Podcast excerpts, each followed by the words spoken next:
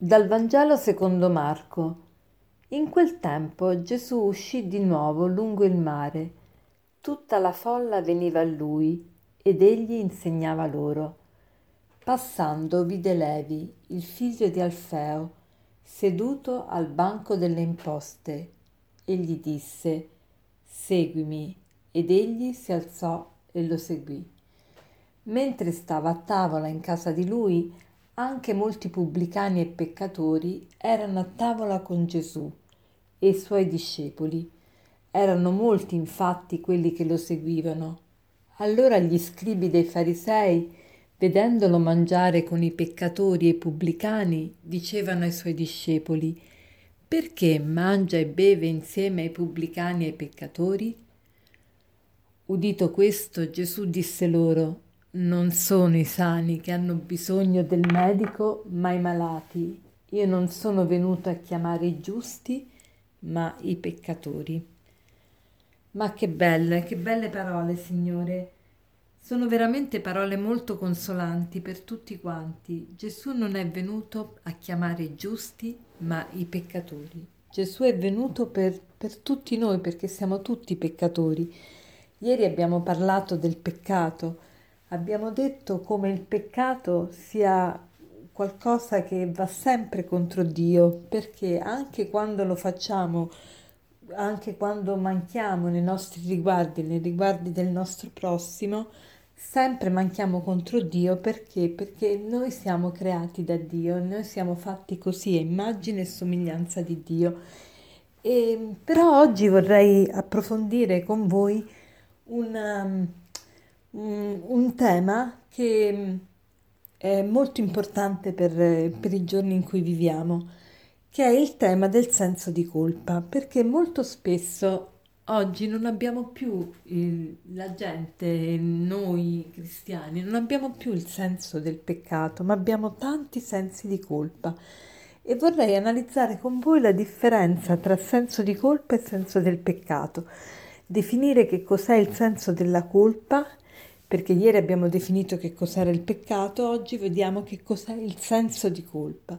E, e vediamo come è importante recuperare in noi il senso del peccato e liberarci dai sensi di colpa, perché i sensi di colpa non portano da nessuna parte, il senso del peccato ti porta invece alla vera gioia, perché Gesù oggi ce lo dice, io non sono venuto per i sani, ma per i malati, sono venuto non per i giusti, ma per i peccatori. Quindi ecco che dobbiamo recuperare il vero senso del peccato. Allora vediamo un po', analizziamo da vicino che cosa vuol dire il senso di colpa e che cos'è invece il senso del peccato. Allora si potrebbe dire così, che il senso di colpa è un'emozione, un sentimento psicologico che ci tortura, un'emozione che deriva dal fatto che ci sentiamo di avere sbagliato qualcosa e non ci diamo pace per quello sbaglio che abbiamo fatto e ci vogliamo punire. E, e, e questo senso, questo, eh, questo rammarico per il male che abbiamo fatto ci, ci perseguita, ci segue e ci insegue dappertutto e, e ci tortura veramente, diventa una fissazione e, e ci porta anche a pensare che sia peccato solo ciò che ci fa sentire in colpa. Quindi quando non ci sentiamo in colpa per qualcosa, quel qualcosa che facciamo, anche mettiamo che fosse sbagliato, per noi non è peccato. Questo è quello che vive la maggioranza della gente, il senso di colpa. Invece il senso del peccato si sviluppa a contatto con Dio, cioè il senso del peccato è quando tu ti senti che hai ti senti che Dio ti vuole bene, ma ti senti che non hai potuto e voluto corrispondere al suo amore e ti senti, ti senti che vorresti, vorresti corrispondere al suo amore, ma non ce la fai. Allora ti appoggi a Lui, chiedi a Lui aiuto e lui te lo dà e sei nella pace perché sai che il suo amore è molto più grande delle tue mancanze. Il senso della colpa è psicologico, mentre il senso del peccato è teologico. Il senso della colpa è monologico, ossia eh, consiste nell'io che guarda dentro se stesso. Il senso del peccato invece è dialogico perché riguarda il rapporto tra l'uomo e Dio. Il senso della colpa è frustrante, produce amarezza, insoddisfazione, rabbia. Il senso del peccato è liberante perché ci fa vedere il male come qualcosa da cui la potenza di Dio può trarre del bene. Il senso della colpa è legato al timore, quello del peccato all'amore. Il senso del peccato è allora qualcosa che ci fa maturare perché ci fa crescere nel desiderio di amare il Signore. Il senso invece della, della colpa ci fa rimanere immaturi perché ci fissa sull'errore che abbiamo fatto e non ci schioda da, da questo.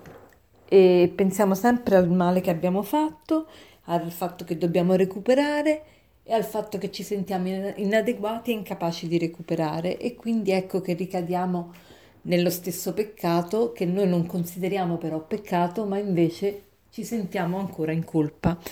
Quindi il senso di colpa veramente non è quello che il Signore vuole da noi e non è ciò che ci rende veramente persone umane e persone cristiane.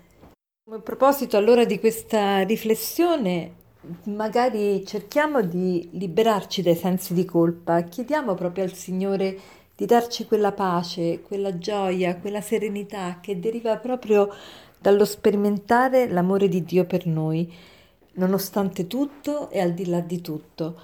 E, e, diciamo anche che ringraziamo il Signore per questa rivoluzione che Lui ha, ha adempiuto, rivoluzione copernicana a livello della, della nostra fede. Veramente la religione cristiana è un capolavoro, non poteva essere inventata, è un vero capolavoro. E per concludere vorrei citare un aforisma che ho già citato altre volte ma che merita davvero. Per ogni santo c'è un passato, per ogni peccatore c'è un futuro. Buona giornata.